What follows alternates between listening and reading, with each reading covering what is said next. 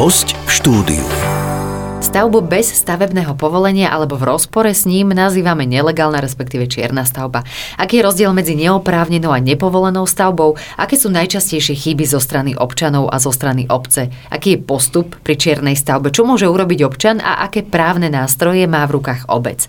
A o tom sa dozviete v tomto podcaste poradcu podnikateľa. Pozvanie do štúdia prijal právnik a odborník na stavebné právo, pán Martin Píry. Vítajte u nás. Príjemný pekný deň prajem poslucháčom.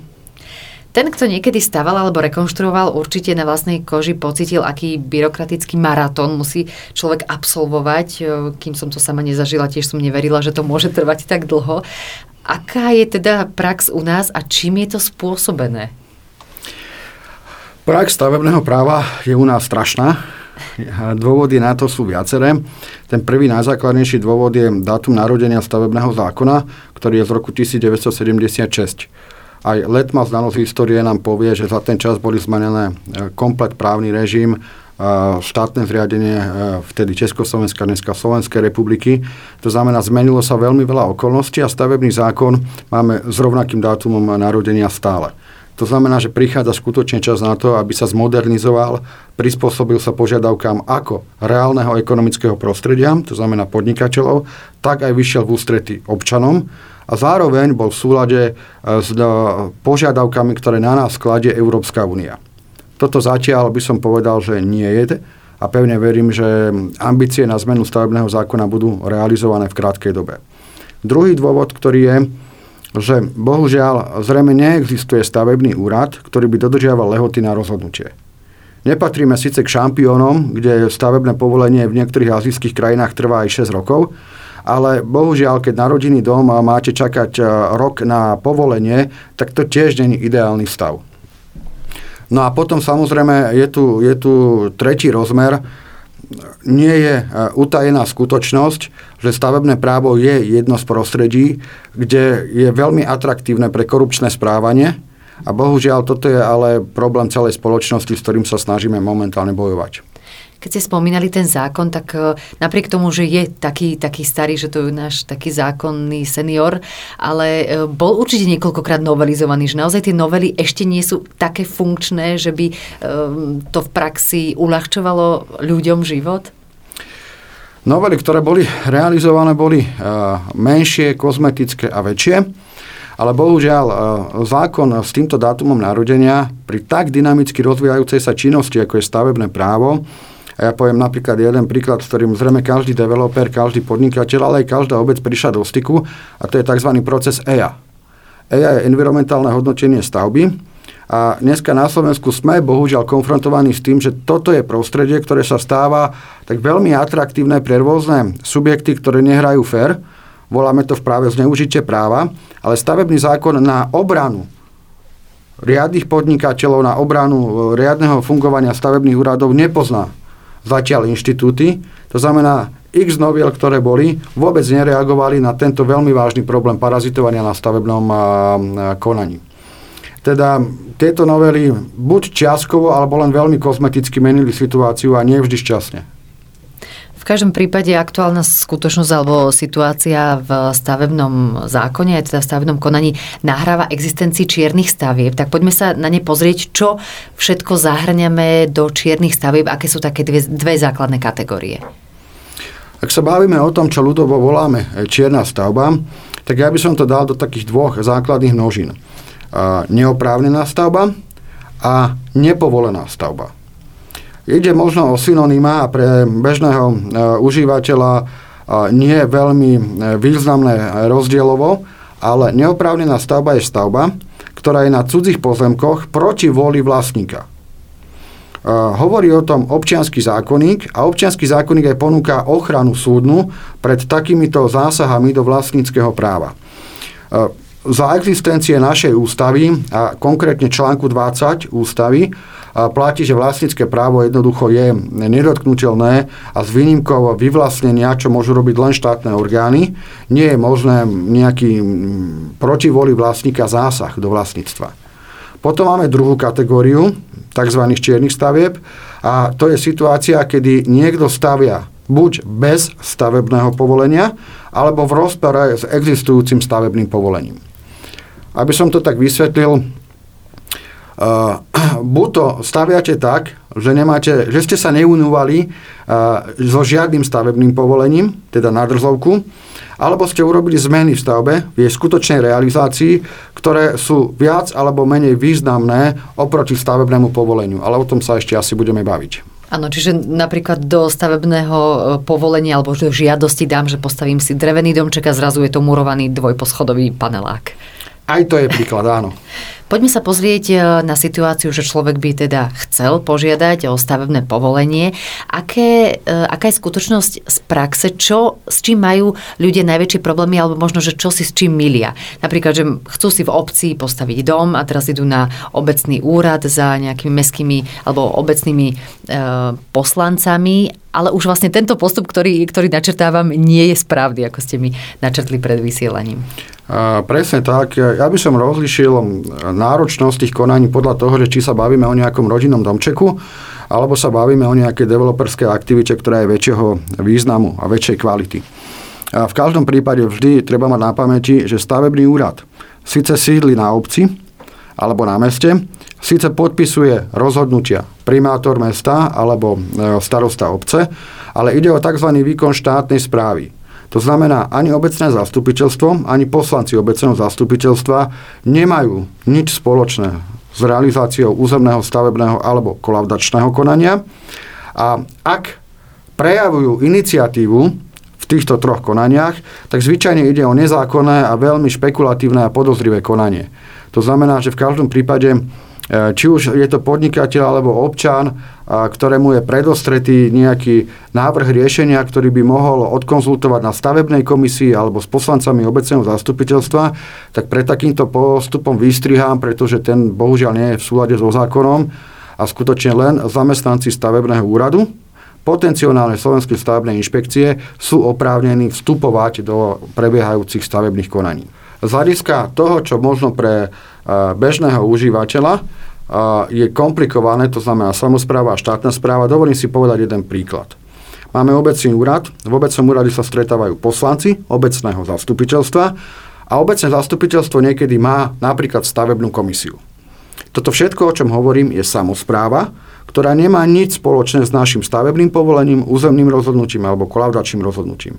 V tej istej budove sídli stavebný úrad, čo je tzv. prenesený výkon štátnej správy, ktorý musí rozhodovať nezávisle a len na základe zákona.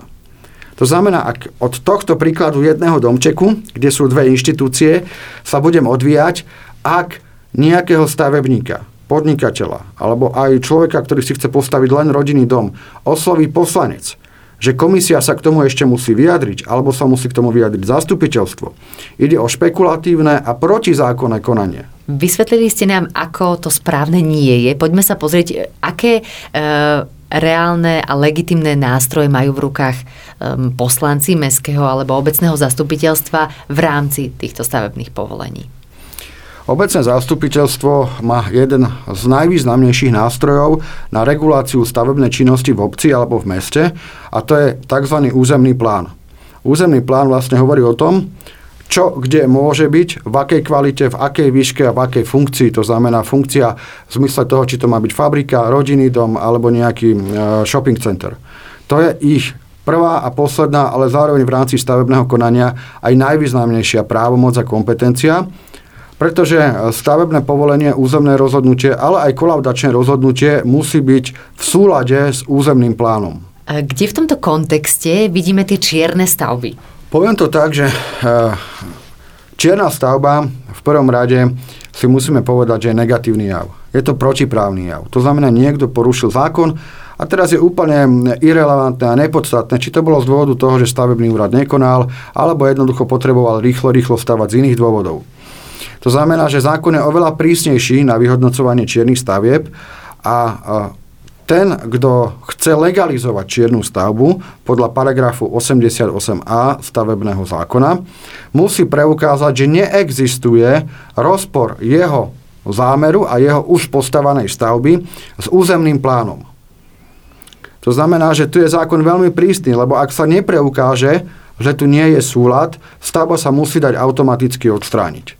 To znamená, prvú vec, ktorú musí stavebný úrad vyhodnotiť, je práve to, že máme už niečo postavené, je to postavené v rozpore so stavebným povolením alebo bez stavebného povolenia a prvá vec, ktorá sa musí preukazovať, je súlad s územným plánom. Ak je rozpor, není sa o čom baviť, musíme jednoducho si zvoliť to drastickejšie riešenie. Funguje to naozaj takto aj v praxi? E, máte aj vy skúsenosť s tým, že by sa takéto stavby naozaj odstránili? Sú, existujú rozhodnutia o odstránení stavby, je ich viacero. Pokiaľ mám dobré informácie, tak e, napríklad posledné potvrdil v Žiline e, najvyšší súd, čo sa týka drobných stavieb pri vodnom diele. To znamená, že není to úplne nezvyklá prax, a problém je niekde inde. Dostať sa od rozhodnutia k výkonu rozhodnutia. Ako Slovensko asi to je verejné tajomstvo, že má najslabšiu vymožiteľnosť práva. To znamená, že túto dostať sa, že niečo je na papieri a potom dostať sa do reálneho odstranenia stavby býva niekedy problém. Takže prax zlyháva. Mm-hmm. Ale v každom prípade, teda keď sa, keď sa dokáže, že uh, te, to súkromné vlastníctvo alebo záujem toho jednotlivca e, je oveľa menej prínosnejší ako verejný záujem, keď napríklad takto, že niekto si postaví v národnom parku alebo v nejakej chránenej krajnej oblasti si postaví niečo, čo je naozaj len v jeho záujme a e, ten ostatný verejný záujem ide bokom, tak malo by sa to dodržať, že sa ustúpi tomuto ako keby vyššiemu e, dobru. Ja by som upresnil to, čo ste povedali pri procese legalizácie čiernej stavby je dôležité to, aby neboli porušené verejné záujmy. Není to úplne v tej rovine, že ten súkromný záujem nejakého developera alebo investora musí byť v rozpore s verejným záujmom. To vôbec nie je pravda. Veď v konečnom dôsledku, ak sme tu všetci, asi všetci chceme dýchať čerstvý vzduch, e, piť pitnú vodu, čo je všetko verejný záujem. To znamená, náš súkromný záujem je rovnaký ako verejný záujem na ochrane životného prostredia. Ale ak sme raz porušili zákon, že sme začali stavať na čierno, musíme preukázať, že životné prostredie, hygiena, požiarníci, kultúrne pamiatky v prípade, že to je v mestskej pamiatkovej rezervácii a už spomínaný územný plán nie sú negatívne dotknuté a naša stavba je v súlade s nimi. A ja to poviem na takom príklade. Predstavte si Excelovskú tabulku, ktorú má v rukách zamestnanec stavebného úradu. Má tam 10 chránených záujmov verejných a všetky musia výjsť pozitívne. To znamená, že čierna stavba je v súlade so všetkými. Ak jedno svieti na červeno, nemá inú možnosť, ako dať stavbu odstraniť. Uh-huh. A poďme sa pozrieť aj na to, že aké nástroje majú v rukách aj bežní ľudia, eh, keď, keď napríklad sa dozvedia, alebo teda je v ich okolí nejaká stavba, ktorá im prekáža, eh, majú dôvodné podozrenie, že je to čierna stavba, tak eh, ako sa dá postupovať? Principiálne ten najzáklad, stavebný zákon pozná najzákladnejší nástroj na kontrolu stavebníkov a stavebnej činnosti a to je tzv. štátny stavebný dohľad. Je to mimoriadne mocný nástroj zamestnancov stavebného úradu alebo Slovenskej stavebnej inšpekcie, ktorého cieľom je zistiť v prvom rade, či stavebné práce, ktoré sa na nejakých konkrétnych pozemkoch realizujú, nie sú e, v rozpore so stavebným povolením, alebo či vôbec majú stavebné povolenie. Ak odpoveď na toto je negatívna, to znamená, že sa nám stavia proti stavebnému povoleniu alebo bez stavebného povolenia, existuje tu priame oprávnenie zastaviť stavebné práce. To je veľmi významné oprávnenie, pretože tým sa práve aj trošku predchádza ďalším škodám a tá negatívna stavba, tá negatívna činnosť sa už nejako utlmuje v začiatkoch.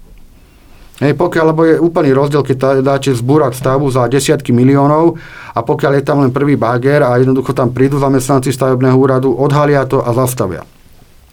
Takže toto iniciovať takýto štátny stavebný dohľad môže prakticky každý. Bolo by treba sa vyhýbať anonimným podnetom, lebo tie sú potom nepreukázateľné. Začal, čo keď dáte podnet pod svojím menom, alebo pod menom firmy, alebo nejako identifikovateľnej osoby, tak aj voči stavebnému úradu sa dá oveľa sebavedomejšie potom vystupovať, že prečo ste nevykonali štátny stavebný dohľad, prečo ste to nechali zájsť až do toho, že sa tá investícia rozráskla o niekoľko 100 tisíc alebo, 100 milio- alebo miliónov. Hej. To znamená, že podnet na štátny stavebný dohľad je prvý nástroj, ktorý môže každý občan použiť. Druhý nástroj, ktorý môže použiť uh, už niekoľko rokov uh, máme, čierny, uh, máme pardon, trestný čin čiernej stavby. To znamená, že môže podať podnet na prokuratúru alebo na policiu, že sa realizuje takáto stavba. Aby sme boli úprimní, tak e, za niekoľko rokov, čo v trestnom zákone je tento trestný čin, nikto nebol odstíhaný, ale veľmi významný následok podania podnetu na policiu alebo na prokuratúru v tomto zmysle je ten, že oni to zvyčajne odstúpia stavebnému úradu a stavebný úrad cíti tlak že musí konať, musí vykonať kontrolný mechanizmus, to znamená štátny stavebný dohľad, musí to vyhodnotiť a realizovať všetky následné úkony. Môžete nám bližšie povedať, aké teda zásadné kompetencie má štátny stavebný dohľad, okrem toho, že môže pozastaviť stavbu? Tak štátny stavebný dohľad pri výkone svojej právomoci vystupuje z pozície verejných činiteľov, môže vstupovať na cudzie pozemky. To už samé o sebe je dosť významná právomoc. Čiže no, občan ho musí pustiť jasné. na svoj pozemok? A samozrejme pri tom výkone musí byť zabezpečená zdravie, ochrana zdravia a bezpečnosti, to znamená, že mali by mať nejaké helmy a takéto veci technické, aby tam nedošlo k nejakým zraneniam. No a potom samozrejme výsledkom štátneho stavebného dohľadu, ktorý je pozitívny, to znamená máme čiernu stavbu, e, musia byť dve konania. Prvé konanie je o dodatočnom povolení stavby, to poviem asi neskôr. A potom je to konanie o správnom delikte. Stavebný zákon pozná buď priestupky alebo správne delikty. To není dané na možnosť výberu stavebného úradu, či začne tieto konania, to je povinnosť. Ako náhle sa stavebný úrad dozvie, že je tu čierna stavba, musí začať deliktuálne konanie.